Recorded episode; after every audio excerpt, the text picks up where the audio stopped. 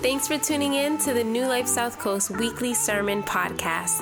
Due to the coronavirus crisis, we're holding church services online until further notice, and we encourage you to join us. Tune in on Sundays at one of our four online broadcast times 9 a.m., 11 a.m., 3 p.m., or 8 p.m. For info and updates, follow us on Facebook and Instagram at New Life SoCo and visit our website at newlifesouthcoast.com. Now, here's an encouraging word. For those that don't know me, my name is Marco DeBarros, pastor here at New Life. And uh, I just want to encourage you to do something today. And, and I know this is a challenge because we're not here physically, but I want to challenge you to stay with the message all the way through. Because I believe that we are a teaching church, and teaching means that I have to be a student, right? And as a student, I have to take in not just the information, but I have to also be able to digest it so that I can actually live it. So I want to encourage you to stick with this. And I know it's tough because I have five kids. I know that some of you, this is going to be a challenge, but do your best to try to stay all the way through because I do believe that God has something to speak to us about. In the last few weeks, we've been talking about a spirit filled life and how God intended for every believer to be filled with this spirit and He comes to empower you so that you may live the life He created you to live in the first place. And so we've been kind of going back to the beginning, back to the book of Acts, where the church was first birthed. Jesus said that the Spirit was going to come and He was going to empower these believers to carry His message to the, to the ends of the earth. And now here we are, 21 centuries later, still preaching the same Jesus, still seeing the same miracles and signs and wonders. I've been enjoying uh, getting reports for what God's doing in, in people's homes. Uh, today, pre service, you guys heard an amazing, miraculous story of a man that comes to our church who was miraculously healed in his living room uh, last Sunday as he was watching the broadcast. So we thank God for what, for what he's doing in our midst. And I'm so thankful that God transcends all obstacles, you know, to get to us. And, and he does that through the power of his Holy Spirit. So today I want to talk to you about the fact that once you have the Spirit of God, it empowers you now to live a, not just a, an empowered life, but to live the role that he created you to live. So I want to talk to you today about living the spirit filled role that God has for each and every one of us. And if you have your Bibles, we're going to be in Acts chapter 6. Acts chapter 6, beginning with verse 1, here's what the Bible says.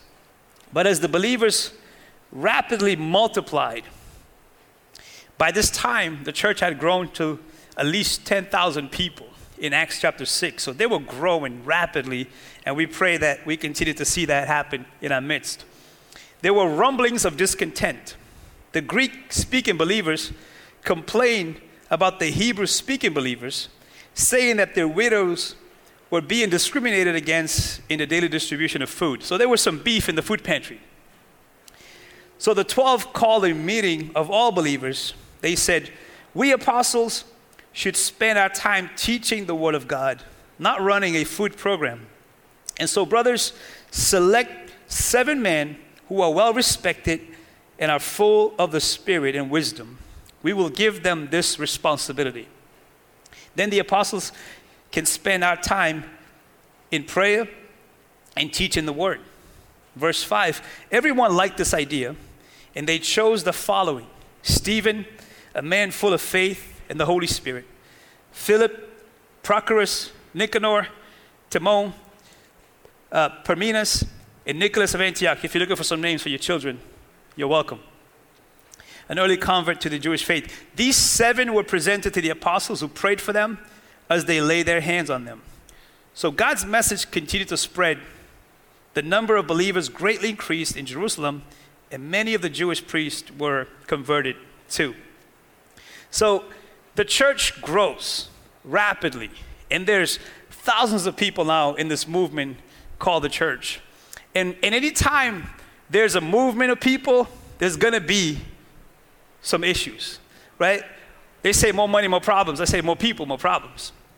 Right? And, and so here they are in the middle of this amazing move of God, but there's some discontentment going on in their midst because some believers felt that other believers were being discriminated. And it's interesting because here we are 21 centuries later. I would say there's nothing new under the sun. We still have these issues. Wherever you find people, there's going to be some discontentment, right? There's going to be some, some, some issues going on. And it shows you that, listen, we're just humans, right?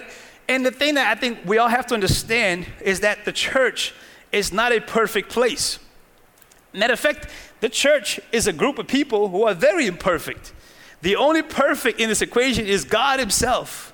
And that's why the Holy Spirit has to be in the middle to be able to help us deal with the discontentment and, and, and, and all of these arguments and, and, things that come up. And sometimes I find it amazing that uh, we allow the enemy to let us focus on what we don't agree on versus what we should be agreeing upon.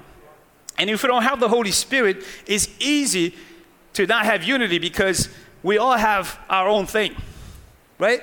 But the beauty of this is when the Spirit of God is in the middle of a community, then there is not just power, but there's wisdom to deal with these situations and circumstances that are going to come up, right? And so for the first time, they're facing a crisis, just like we're facing a crisis right now and there is a little bit of discontentment happening in the middle. And so, what do they do? They decide to pray and act on wisdom, basically. I find it fascinating sometimes in the church that a lot of what we need is just common sense. Right? Sometimes we over spiritualize things, but uh, sometimes all we need, I think the Holy Spirit gives you common sense. Right? I think Holy Spirit is, is practical.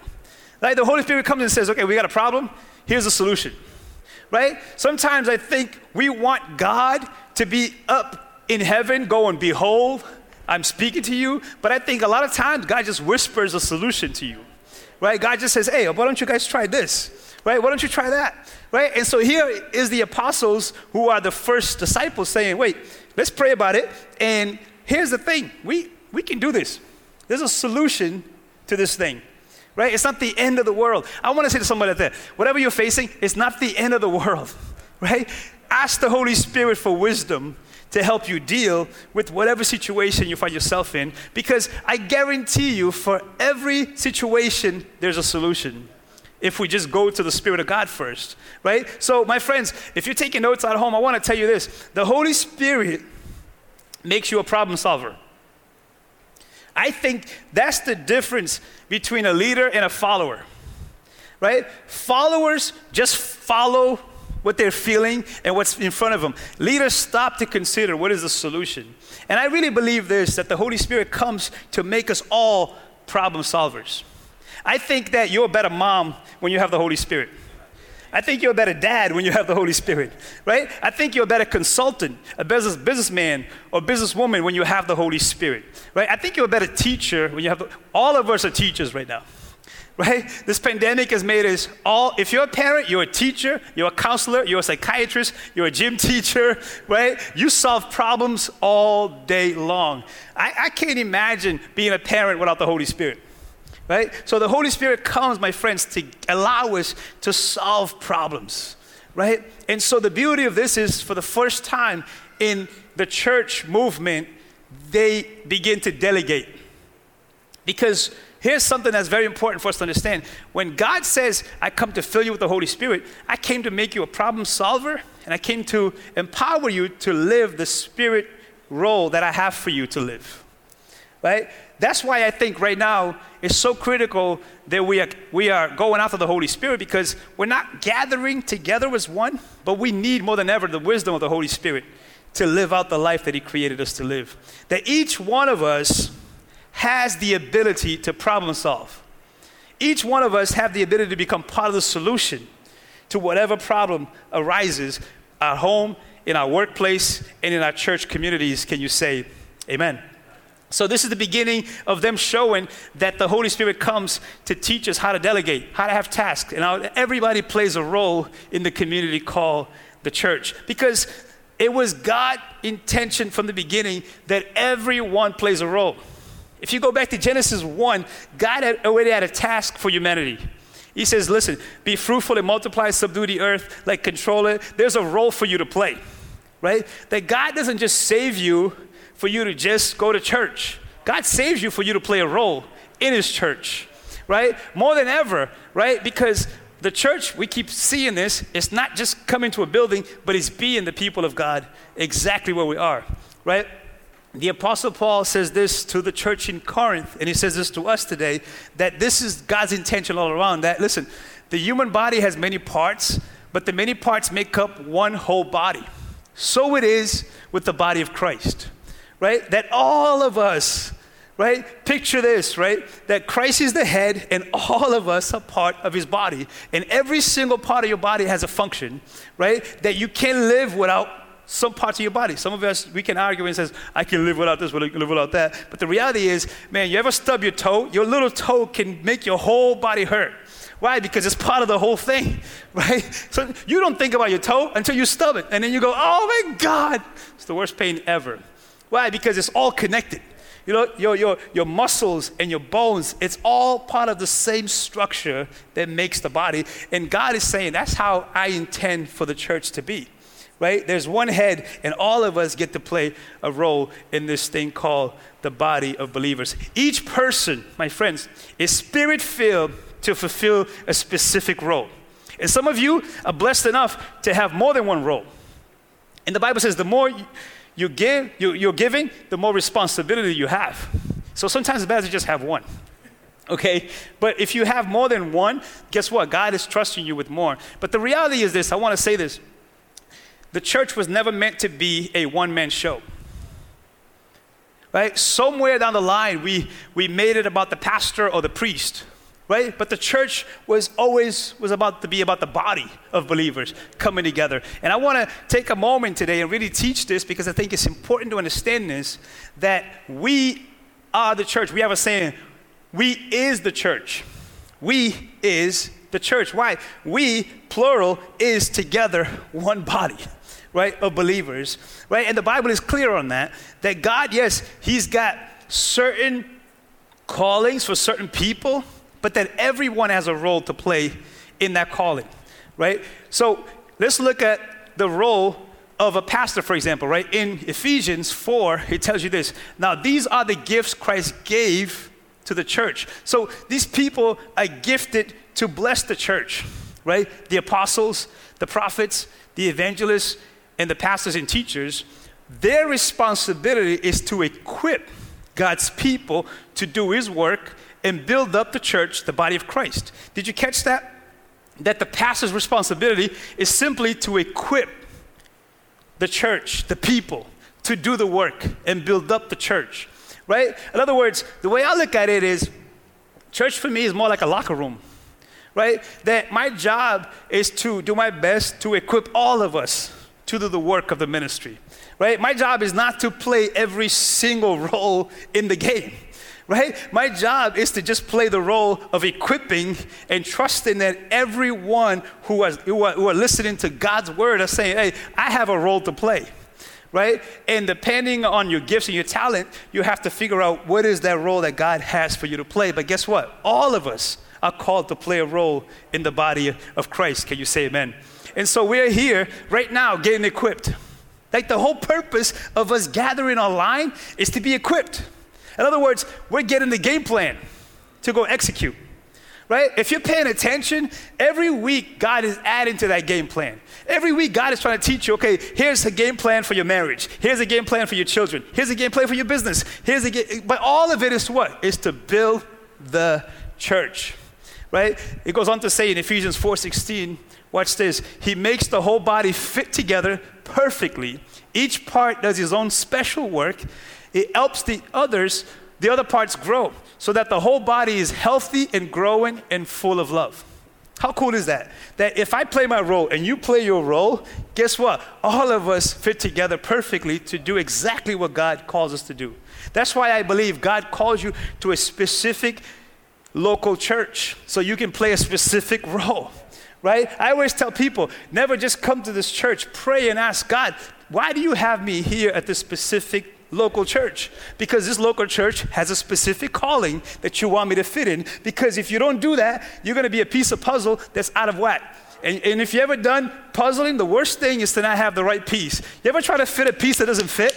It's frustrating, it's annoying. And I think that's why a lot of people in church are frustrating and annoying because you're not asking God, where do I fit in the grand scheme of things? Right? So it's important, my friends, that I'm praying and asking God, what is my role in this? Right? So it's one body with many parts. Again, going back to Corinthians 12, here's how Paul describes the spiritual gifts, right? Go ahead to Corinthians chapter 12. chapter 12. Now, Here we go. There are different kinds of spiritual gifts, but the same Spirit is the source of them all. There are different kinds of service, but we serve the same Lord. God works in different ways, but is the same God who does the work in all of us. Right? A spiritual gift is giving to each of us so we can help each other. It's not to help you, it's to help somebody else. Right? To one person, the Spirit gives the ability to give wise advice. Thank God for those people. We always have that wise advice because they're Spirit led, right? To another, the same Spirit gives a message of special knowledge, right? Sometimes people just have that revelation in the moment because the Spirit gives them. And he goes on, the same Spirit gives great faith to another. Like some people, they have crazy faith. We all have faith, but some people, they have that crazy faith that you're like, I need that person to be praying with me right? And, and to someone else, the, the one Spirit gives the gift of healing. Thank God that we can see healing and that some people have that gift, right? He gives one person the power to perform miracles and another the ability to prophesy. He gives someone else the ability to discern whether a message is from the Spirit of God or from another spirit. Still, another person is given the ability to speak in unknown languages or speaking in tongues, right? While another is given the ability to interpret what is being said right? I've been in a service where I, someone spoke something in tongues and someone else was able to interpret it, and it's like the most amazing thing in the world, right? It is one and only Spirit who distributes all these gifts. He alone decides which gift each person should have. My friends, this will take away a lot of frustrations that we have in church. It's the Spirit that decides which gift you should have. So the worst thing we can do is compare each other's gifts. We should be celebrating each other's gift because that means we're all covered. If I need something, there's someone in the church who has that gift and that ability, right? So it's not about one or two people, it's about all of us playing the roles that God has for us to play, and He's the one that decides, right? So when you're jealous of somebody, you're, you're wasting your time. Because you should be asking, what is it that you put in me, God, that I need to be bringing out? Because I just want to play the role that you created for me to play. My friend, spiritual gifts is given to edify the body. This is where a lot of people go wrong. They think it's about themselves, but it's to edify the body. Matter of fact, if you're not using the gifts to bless other people, God might take it away and give it to somebody else who's going to bless other people, right? There's nothing worse than a Christian who is selfish because he still thinks that God gifted him for himself, right? And those gifts are going to be squandered and they're not going to be, be able to help others if you don't realize that, man, I'm only blessed to be able to be a blessing to other people. In whatever capacity God has trusted me with, can you say amen? So, my friends, I believe this should be our prayer. All of us should be praying this specific prayer Lord, make me use, a useful part of your church. Make me a useful part of your church. Like, I just want to play my role. You know, Pastor Steve, you heard from him last week. He's my pastor, he's our pastor. But he always says to us listen, if God just trusts you to go in the parking lot and clean up the parking lot, you're blessed. Because you get to play a role and be useful in his hands. And matter of fact, if God can't trust you to clean up the parking lot, how can he trust you with something else? Because all of it is a test to see can I trust you with more? Right? To him, much is given, much is required.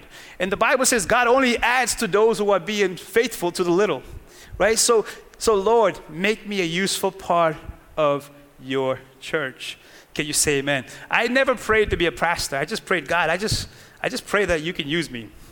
If you, there's an old song that says, if you can use anything, Lord, you can use me.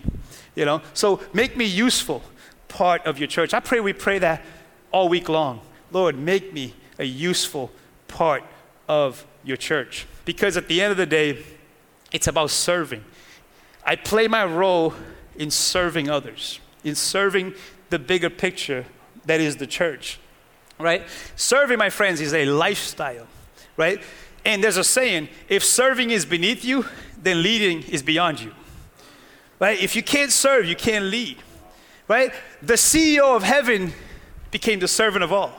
Jesus is the CEO, and he became basically the custodian to lead us on this journey. And he said, I came to serve and not to be served, and to give my life as a ransom for many. If the CEO is a servant of all, then guess what? All of us are called to serve, right? And he says, The greatest among you is a servant of all, right? And the greatest compliment that he gave someone was John the Baptist. He said, Man, that man, there's nobody like John the Baptist. Why? Because he understands his role right? I love John the Baptist because he has one of those really powerful prayers.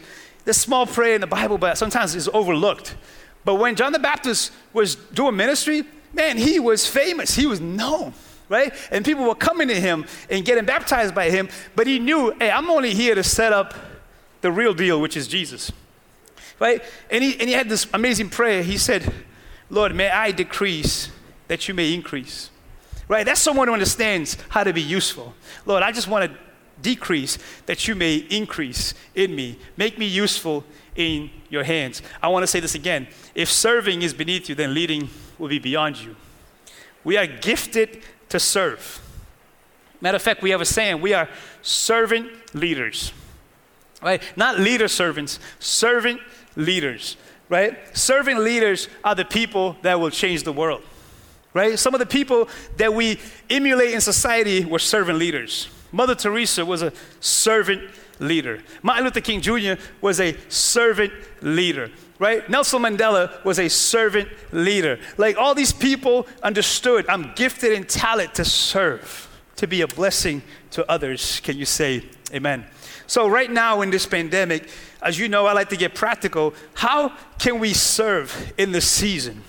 Right? Because we're like, we're not here. How can we serve? We're not in our teams. How can we serve? I believe we can still serve. I want to give you some practical ways that all of us could be serving right now in this season, right? And you guys can begin to get ready uh, as we are going to close in a second here. But look, how to serve right now. Number one way to serve right now is to serve your family. Right? We're spending so much time at home right now. We should be praying, God, how can I serve my family right now? The Bible says Joshua made a confession. He said, As for me and my house, we're going to serve the Lord. Right? And we say this over and over again church starts right at home. And if that's true, I should be asking, Lord, how can I serve my family? I believe marriages would be so blessed if spouses were asking, How can I serve you? Vice versa, right? Husbands, serve your wives. Wives, serve your husbands and then serve your children, and then teach your children to serve. How, how cool would it be and when you got a family unit where everybody's serving each other, right? And creating an atmosphere that all of us plays a role in serving each other right now. The second place we can all serve, serve your neighbors. My friends, this pandemic is not time for us to just look at ourselves, but it's to say, God, how can I be a blessing to my neighbors? How can I practically bless someone that is around me. Who is your neighbor? Anyone who's around you is your neighbor, right? Especially the, the vulnerable uh, group of people right now, the elderly, right? Let's serve them. Let's find ways to be connected with them. The third way you can serve right now is by serving your city, right? How do you serve your city? Right now, every week, we've been doing the food pantry to serve our city. No questions asked. Anyone could come and get food. But guess what? Every week, the, the struggle that we have is there's no food uh, place right now for us to buy food in bulk. There's no place. So we need everyone to bring stuff to the food pantry so we can continue to serve our city. That means all of us can serve our city. All of us can play a role. On Tuesdays, we'll be giving out gift cards. As of this week, we've given out close to a thousand gift cards. Why? Because we have a hungry city who is looking for someone to say, Hey, can you bless me? Can you help me in this need? So we all can serve our city. And guess what? All of us can serve online right now. If you're watching this right now, I want to encourage you don't just watch the broadcast, you can serve. How can you serve right now? You can host a watch party for your friends, right? This, this could be a great platform for you to show your friends the love of God, the love of Jesus, and interact with them, pray with them, like go back and forth, right? You can serve by simply hosting a watch party and saying to your friends, hey, can we talk about this? Do you need prayer for anything? Is there anything I can help you with in your journey right now? So, all of us could be serving as we speak. Listen, we have three different platforms YouTube, Facebook, and the website, and we need people to be engaging, to be praying, to be talking, to be welcoming people, and to be hosting watch parties. So, all of us could be serving. And lastly, you can serve by giving. Did you know that Everything we do here is because of the generosity of the people. And right now, all of us can give into this mission so we can continue to do the work of the ministry. You know, it's amazing to me that people outside of the ministry don't understand the power of giving because they're so consumed by money and greed that they think all of us are consumed by money and greed.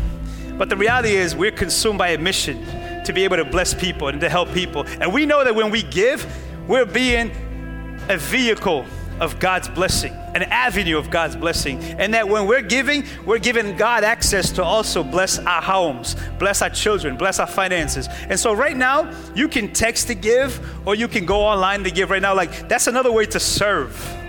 Uh, I love what the psalmist says. He said, I've been old I've been young and old. I've never seen the righteous beg for bread. Why? Because when you give, God always takes care of you. We always say this when you take care of God's house, God will always take care of your house.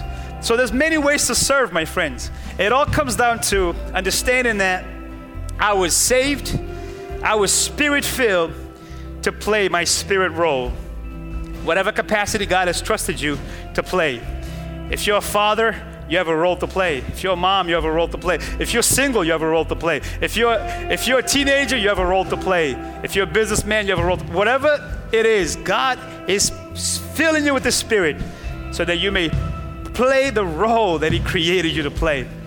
But my friends, it all is possible when you surrender your life to Jesus. Jesus said, I came to give my life, to serve the world by giving my life as a sacrifice for the sins of the world. And so, right now, I believe some of you, you need to surrender your life to Jesus. Serving will never make sense if you're in control of your own life. You will always be selfish, it will always be about you. But Jesus said, if you want to come after me, you must deny yourself, take up your cross, and follow me.